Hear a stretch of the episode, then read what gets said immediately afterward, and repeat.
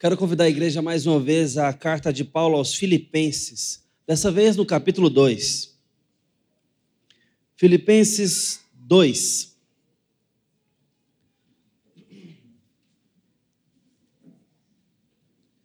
Versículos 12 a 18.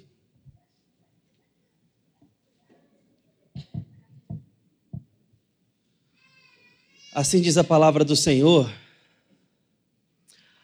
Assim, meus amados, como vocês sempre obedeceram, não só na minha presença, porém muito mais agora, na minha ausência, desenvolvam a sua salvação com temor e tremor, porque Deus é quem efetua em vocês tanto querer como realizar, segundo a sua boa vontade. Façam tudo sem murmurações nem discussões para que sejam irrepreensíveis e puros, filhos de Deus inculpáveis no meio de uma geração pervertida e corrupta, na qual vocês brilham como luzeiros no mundo, perseverando na palavra. Assim, no dia de Cristo, poderei me gloriar de que não corri em vão, nem me esforcei inutilmente. Entretanto, mesmo que eu seja oferecido como libação sobre o sacrifício e serviço da fé que vocês têm, eu fico contente, me alegro com todos vocês. Assim, também vocês, pela mesma razão, fiquem contentes e se alegrem comigo. Amém. Essa é a palavra do Senhor. Tem um pastor missiólogo Michael Gorin, norte-americano, que conta em um dos seus livros a história de um pastor dele em Seattle. Esse amigo dele foi ao cabeleireiro que ele costumava ir, na verdade ao salão que ele costumava ir. E dessa vez ele estava sendo atendido claramente por um cabeleireiro homossexual. E ele sabia que o cabeleireiro era homossexual. E o cabeleireiro sabia que o cliente era um pastor protestante reformado, conservador. Tava um climão. Era como se tivesse mais uma pessoa ali entre eles, o constrangimento. Aquele silêncio, aquele sentimento de reprovação mútua. Até que o pastor decidiu quebrar o gelo e falou o seguinte: Posso te perguntar uma coisa? Talvez tenha passado mil opções na cabeça do cabeleireiro. No mínimo, e lá vem. No mínimo, qualquer coisa do tipo, lá vem sermão de pastor. E ele falou com educação, claro, pode, pois não. Se você pudesse me descrever em que mundo gostaria de viver, como seria esse mundo? O cabeleireiro, visivelmente surpreso com a pergunta, até abaixou a tesoura ali no balcão e começou a dizer para aquele pastor, abre aspas, eu gostaria de ver no mundo de paz, onde não há mais guerra, nem dor, nem morte que ela traz. Eu gostaria de ver no mundo de justiça, onde não existam realmente pessoas pobres, onde as pessoas todas tenham o que comer. No mundo, no mundo onde há justiça econômica, onde todo mundo tem o que precisa. Eu gostaria de viver no mundo onde as crianças têm o que elas precisam para comer. E nessa hora ele já estava com o olhar no horizonte completamente perdido nos próprios pensamentos, como que visualizando o que não tinha, mas gostaria de ter. Descrevendo cada vez com mais detalhes o que não era real, mas fazia parte de um vislumbre forçado. Eu queria esse mundo. Deixa eu fazer uma pausa aqui nesse relato. Muitas vezes, nossos relatos de sonho não tem nada a ver com a realidade. Muitas vezes o que queremos é muito diferente do que temos. Talvez por isso as utopias, as fantasias, são tão melhores do que a realidade dos documentários. E sabe por que isso, irmãos? Porque é nós tentando corrigir um pouco o que o pecado estragou. A realidade é difícil, a realidade é dura. Chega aqui, amigão.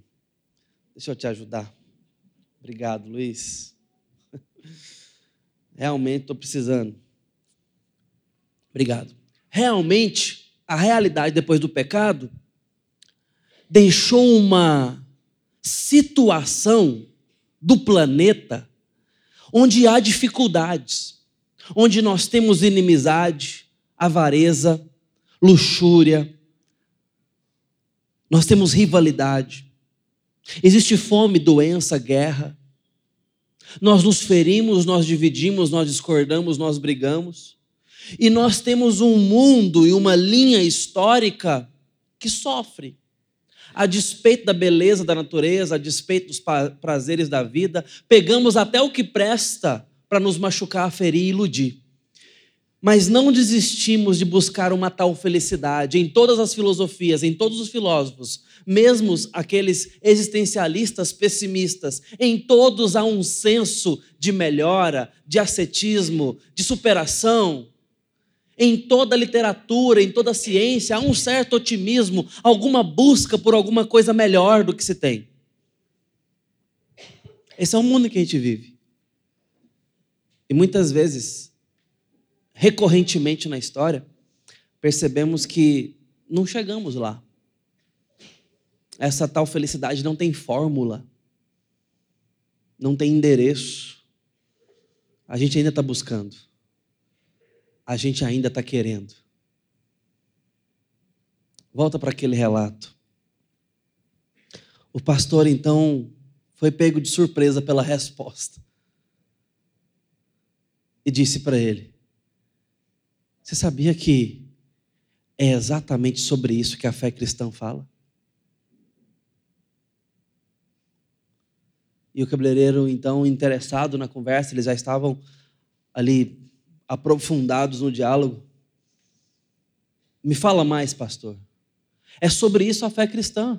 Esse seria o mundo que você está descrevendo, esse seria o mundo que nós viveríamos se o pecado não tivesse entrado nele. O mundo de paz, o mundo de harmonia, o mundo de felicidade, onde o ser humano tem responsabilidade, identidade e plenitude no coração. Ele está em paz consigo mesmo e com todos. O ser humano está feliz no Éden. Feliz com o que faz e com o que é.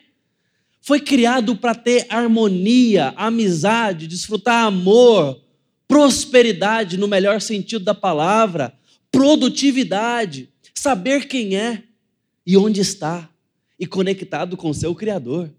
Mas o pecado entrou no mundo e a corrupção estragou todas as esferas da existência. Nós somos tirados da presença de Deus e agora o nosso trabalho é penoso, nós não nos satisfazemos, existe um buraco no peito, nós somos ansiosos, nós somos carentes, nós precisamos de Deus e não o temos, nós temos uma sede insaciável, nós nos machucamos, nós não sabemos lidar com o próximo e tudo isso é por causa do pecado que há em nós e no mundo. O mundo está amaldiçoado. Mas a Bíblia, a fé cristã, falando o pastor, tá? Estou colocando as minhas palavras, mas é a resposta dele. A Bíblia, a fé cristã, fala disso, porque desde o início Deus sai do jardim e vai atrás do ser humano e envia patriarcas, profetas, juízes, reis, mais profetas, apóstolos, discípulos e todos eles falando um coro de uma só canção: O rei está chegando.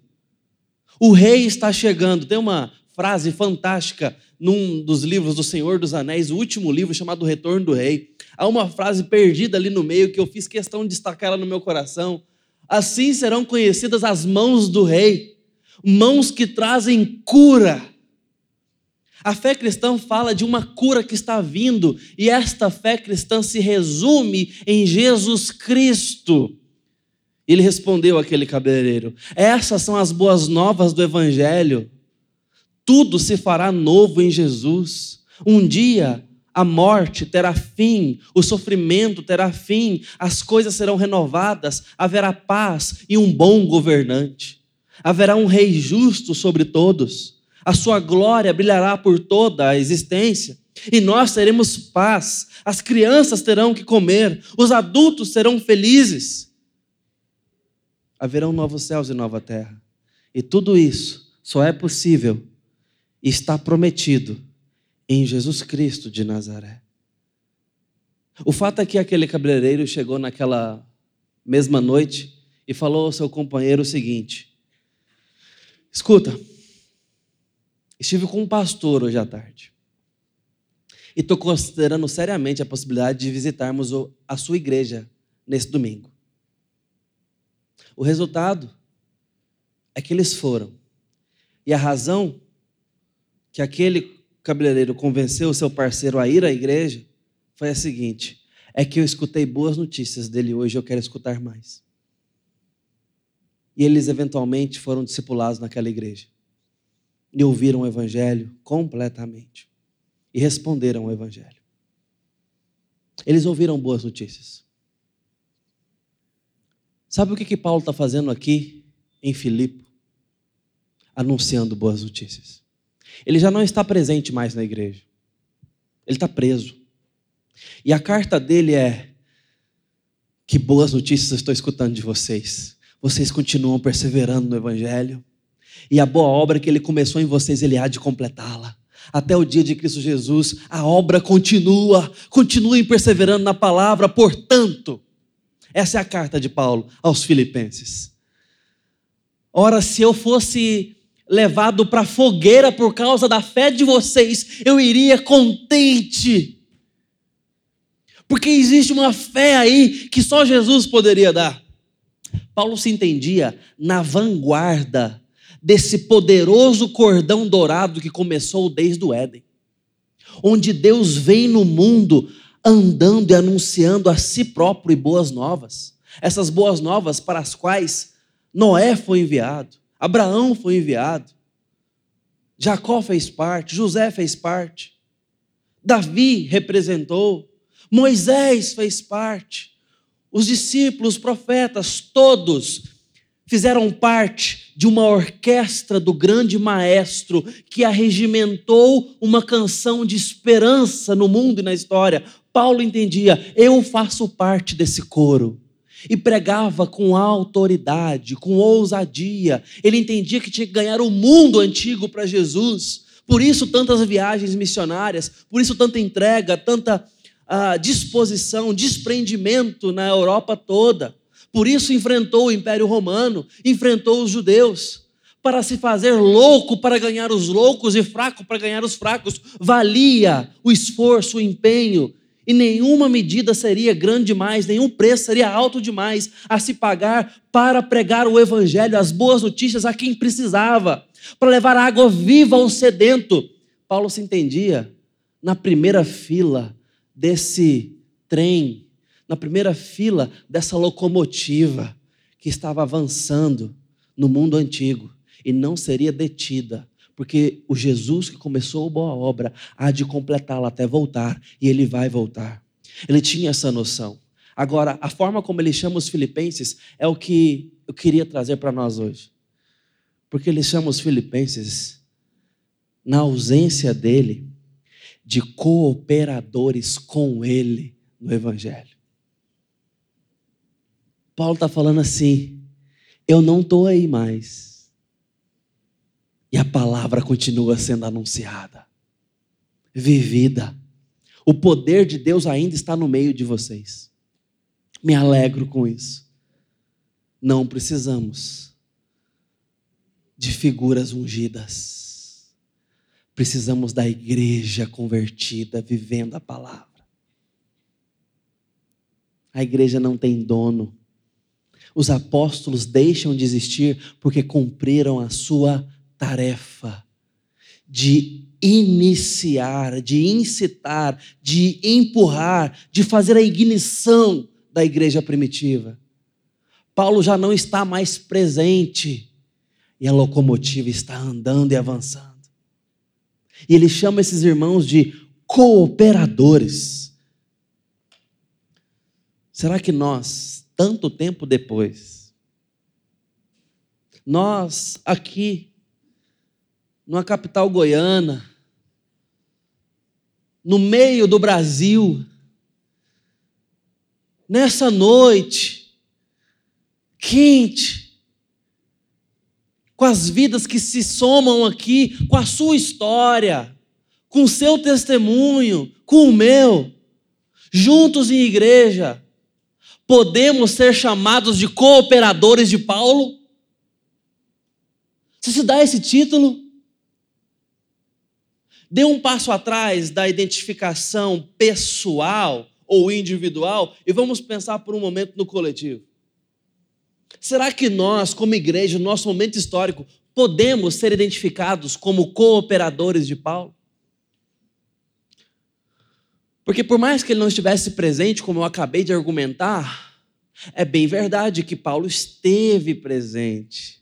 O apóstolo comissionado diretamente por Jesus Cristo, ainda que em espírito, esteve plantando aquela igreja. Esses irmãos foram muito melhor pastoreados do que vocês são. Estamos falando de Paulo. Mas a resposta, meus irmãos, é sim. Com certeza nós podemos ser chamados de cooperadores. Porque o evangelho que cobriu o coração de cada filipenses, que derrubou Paulo daquele cavalo, que cegou os seus olhos, vem do mesmo Jesus que te chamou das trevas para a luz, que conquistou o seu coração que te fez filho de Deus, que te chama de amado de Deus. Cada igreja que vive pela palavra é uma cooperadora de Deus no Evangelho. De Paulo, debaixo de Deus no Evangelho, melhor dizendo. Nós temos a mesma autorização. Portanto, a mesma autoridade que não é nossa, não é sua, não é minha, é do Senhor Jesus que anunciamos. É o mesmo sangue que cobriu Moisés, cobre a sua vida e te perdoa. A mesma quantidade de perdão para o ladrão da cruz é a quantidade de perdão para o meu e para o seu coração. E digo mais: a mesma graça que perdoou João, o apóstolo amado, é a graça que perdoou o seu coração um dia. A mesma pessoa te perdoou, o mesmo Cristo morreu, o mesmo sangue foi derramado. E em Cristo somos um. E essa obra continua indetivelmente a igreja. Tentaram, mas até agora não pôde ser silenciada. O evangelho até agora, há grandes tentativas, não pôde ser calado. E ainda há crentes por todo o mundo.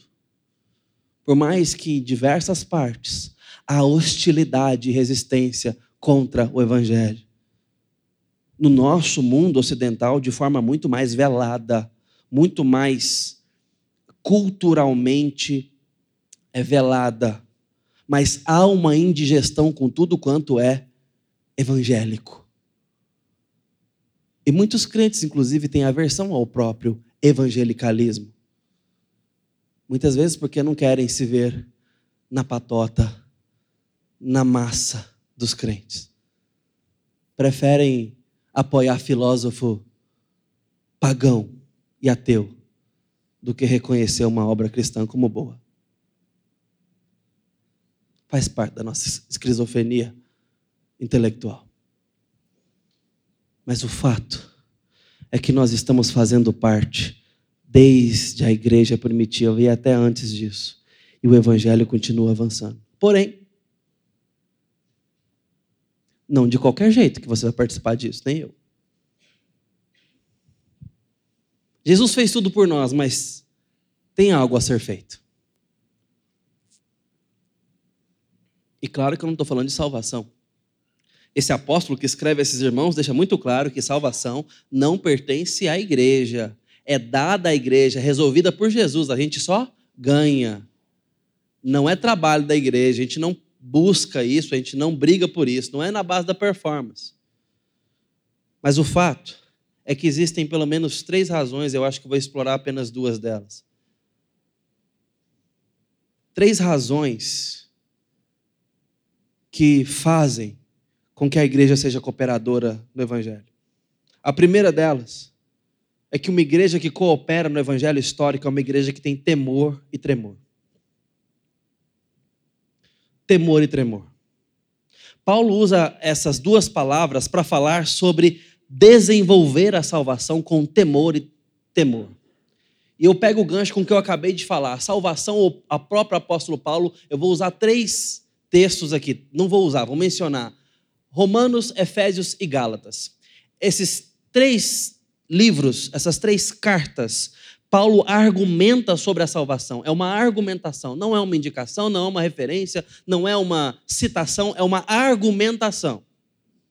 No início de Efésios, boa parte de Romanos e em Gálatas, quando trata da liberdade cristã. Em todos, pelo menos quatro capítulos de Gálatas, em todos esses textos, Paulo está argumentando sobre o processo de salvação. Ele é muito claro em dizer: é pela graça que nós somos salvos e não por obras fomos eleitos. Louvor totalmente a Deus na salvação. Dito isso, vamos tirar isso do caminho para a gente poder escutar então o que ele está querendo dizer com desenvolva a sua salvação. Logo, Paulo não está se contradizendo ao dizer que nós deveríamos, pela performance, elaborar, conquistar, alcançar a salvação. Não é disso que ele está falando. Ele está falando de algo que tem que se desenvolver. O verbo de desenvolvimento aqui é um verbo para crescimento, complexidade crescente, tal qual uma semente germinada brota, cresce, se desenvolve debaixo da luz e frutifica. Como o embrião, sob fecundação, se desenvolve, cresce em complexidade mas a essência da pessoa já está na fecundação. A essência da planta já está na fecundação. Não adicionamos nada ali dentro do ventre para dizer: ah, vou colocar uma orelha, está aqui uma injeção.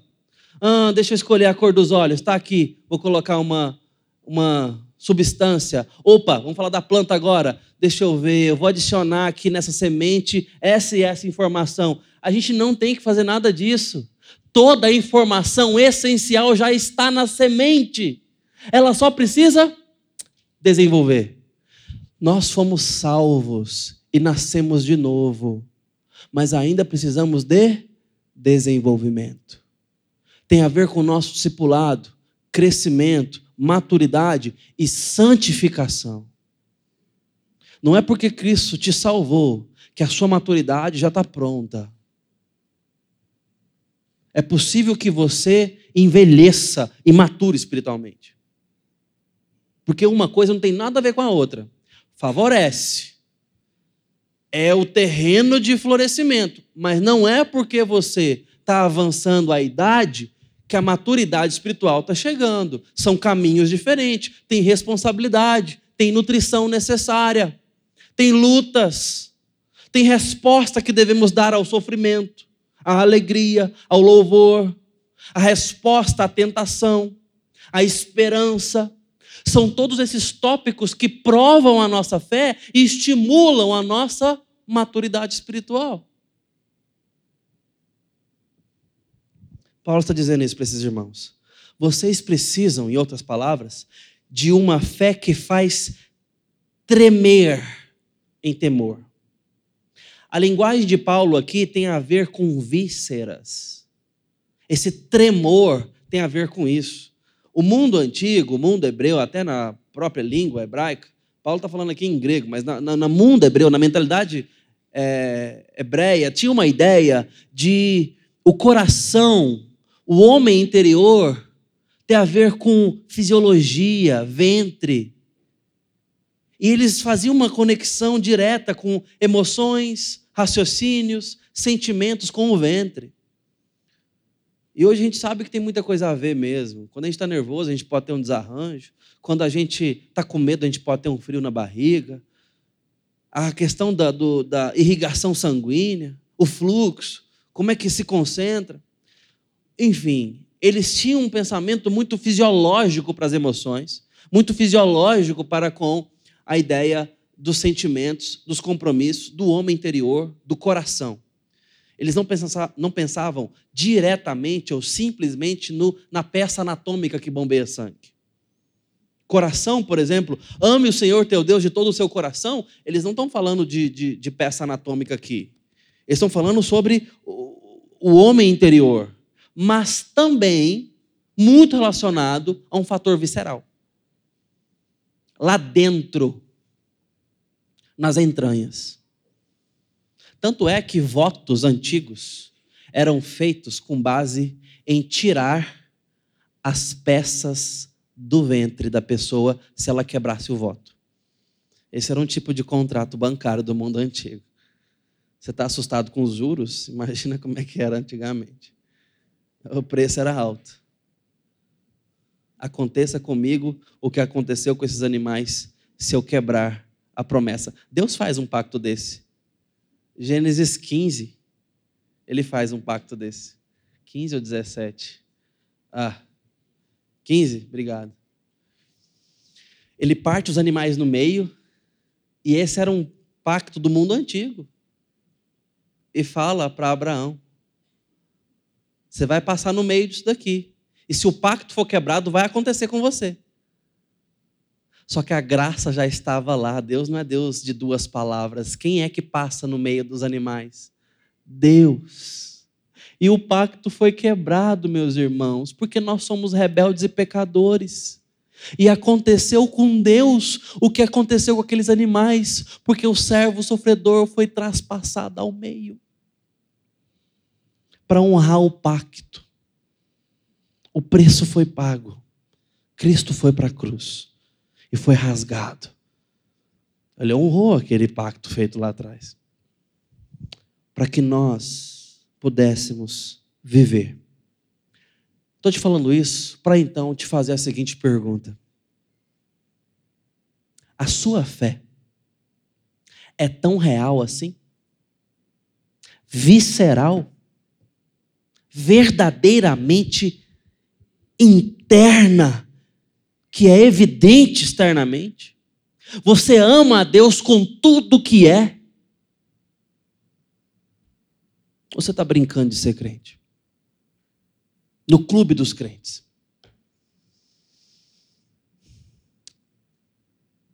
Você crê em Jesus Cristo de fato? Você ama o Senhor Jesus? A ponto de que, se a sua fé te custar, você pagaria o preço? De onde eu estou tirando essa linguagem? Do apóstolo Paulo que nem está falando da fé dele, está falando da fé dos irmãos. Se eu fosse sacrificado por vós, pela fé que eu sei que vocês têm, eu faria isso com alegria, porque vale. Você crê a ponto de falar, eu conheço a Jesus Cristo. Porque somente assim você vai conseguir educar os seus filhos na fé e pagar o preço para que eles sejam instruídos na fé. Como Paulo está falando. E mais uma vez, eu tirei do caminho aqui o negócio de conquistar a salvação. Nós não estamos falando disso. Ele está falando sobre desenvolver, sobre perseguir, sobre compromisso, sobre buscar, sobre honrar, sobre ter uma reverência, uma paixão uma profundidade com Jesus Cristo, um compromisso com a sua mensagem, um compromisso com a sua pessoa. Temor e tremor. Essas são demandas de um Deus. Mas nós não estamos, como raça humana, acostumados a lidar com Deus. Nós somos acostumados a lidar com ídolos. Ídolos não demandam temor e tremor. Ídolos demandam troca de favores. Nós somos muito bem acostumados com isso.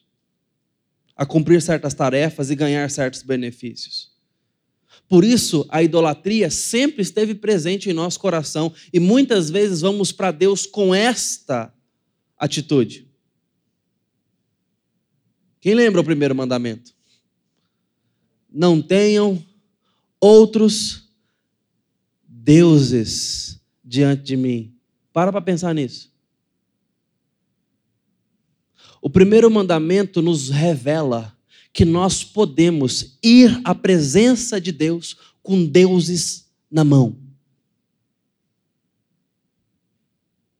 Com ídolos acomodados na capanga da vida, no coração. E eu vou para Deus com eles, para ganhar um pouco mais de favores. E acho que eu posso ter essa barganha com Deus que eu tenho com os meus ídolos na base da bajulação, das promessas. Nós temos uma disposição para isso. Faz muito mais sentido. Mas Deus não é um ídolo. Deus não é uma mera entidade que aceita favores ou nos ameaça com maldições. Deus é Deus. E como Deus, exige tudo de nós e nos dá tudo. Ele nos chama a trazer o nosso coração. Ele nos chama a tomar a nossa cruz e segui-lo. Ele nos chama a nascer de novo, a morrer para nós mesmos. Não tem nada mais ameaçador para o nosso ego do que Jesus Cristo de Nazaré. Não tem nada mais ameaçador para o nosso senso de posse do que Jesus Cristo mas não tem também ninguém nesse mundo capaz de nos fazer de novo e nos fazer ser quem nós nascemos para ser e recriar o um mundo para nós vivermos, que não Jesus de Nazaré. A gente precisa pensar nisso com profundidade. Esse Paulo está nos perguntando isso. Você tem perseguido santificação na sua história? A sua fé tem sido tão visceral assim? Isso é assunto do seu coração? Isso é sério para você? A boa notícia é que se, por um lado, somos frágeis, somos reticentes, corruptíveis, covardes, tímidos na fé, por outro lado, e essa é a boa notícia, o dever de desenvolver a nossa salvação vem com uma grande exultação do apóstolo Paulo porque não está só em nossas mãos mesmo mais essa tarefa. Porque é Deus quem efetua em vós tanto querer como realizar. Nessa hora o peso começa a sair dos nossos ombros mais uma vez. Porque Paulo está dizendo que nós temos um envolvimento prático e visceral que deve ser empenhado por nós. A nossa fé deve ser completa e profunda. Mas a cada oração que você faz, o Espírito Santo estará te auxiliando. A cada momento que você para para ouvir a voz de Deus na palavra, o Espírito Santo estará te auxiliando. A cada ato de testemunho, a cada resistência à tentação, a cada não ao pecado, a cada sim à missão, a cada atitude, disposição evangelística, o Espírito Santo estará te assistindo, te acompanhando, te dando poder para isso por mais que a sua carne esteja militando. O Espírito Santo está em guerra contra o mundo, o pecado, a sua carne e o diabo para fazer com que as boas obras que Deus preparou para você andar sejam desfrutadas por você e cheguem a iluminar o mundo e abençoar o sedento. O Espírito Santo está realizando e trabalhando nesse momento para nos dar afeições para com Cristo disposição para com a palavra, está querendo ser animado dentro de nós para que vivamos em harmonia com o grande Maestro, sintonizado em sua frequência, fazendo parte dessa locomotiva da esperança que avança indetivelmente.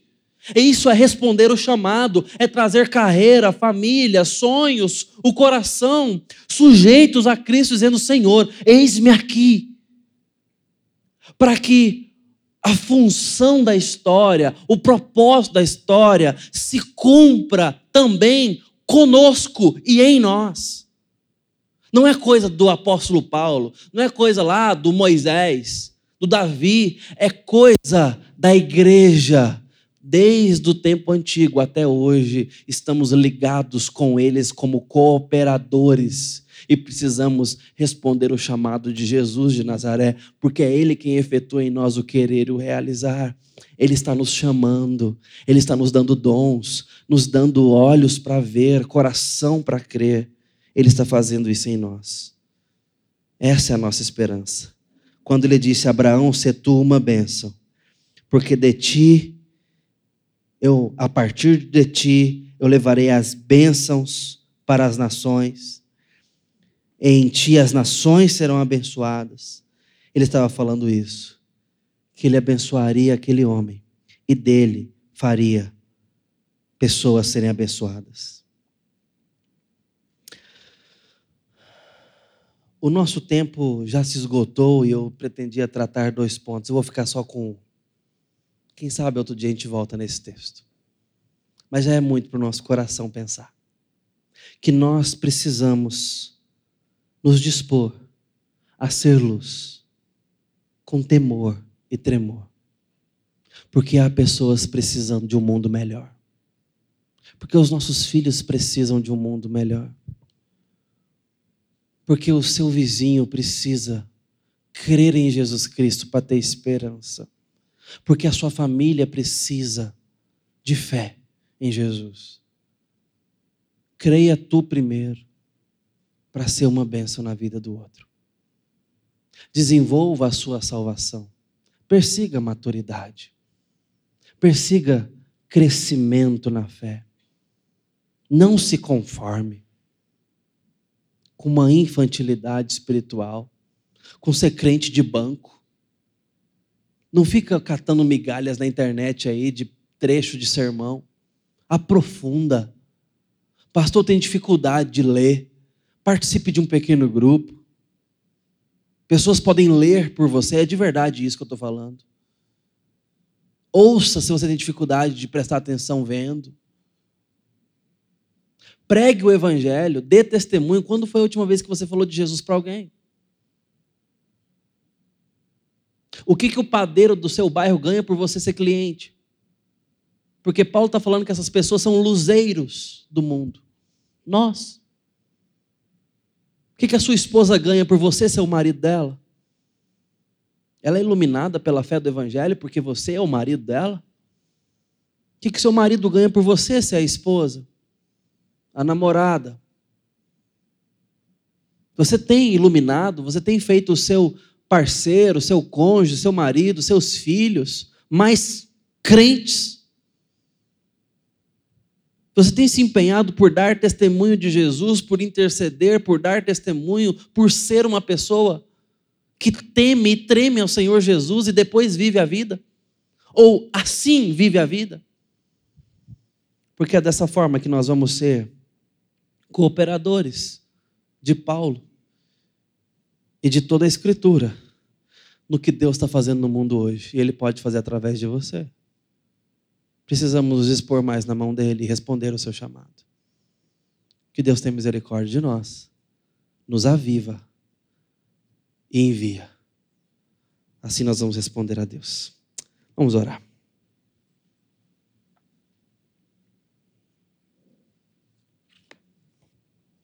Ó oh Deus bendito, nós nos colocamos na tua presença com humildade nesse momento, pedindo a graça do Senhor sobre nós. Nos ajude, ó Deus, a perseguir maturidade espiritual, a te agradar, a dar testemunho do Senhor, a viver uma vida voltada para o Senhor. Não nos permita ficar na meninice espiritual, mas nos ajude, ó Deus, com avivamento e consagração, a amadurecermos e respondermos o santo chamado de Jesus.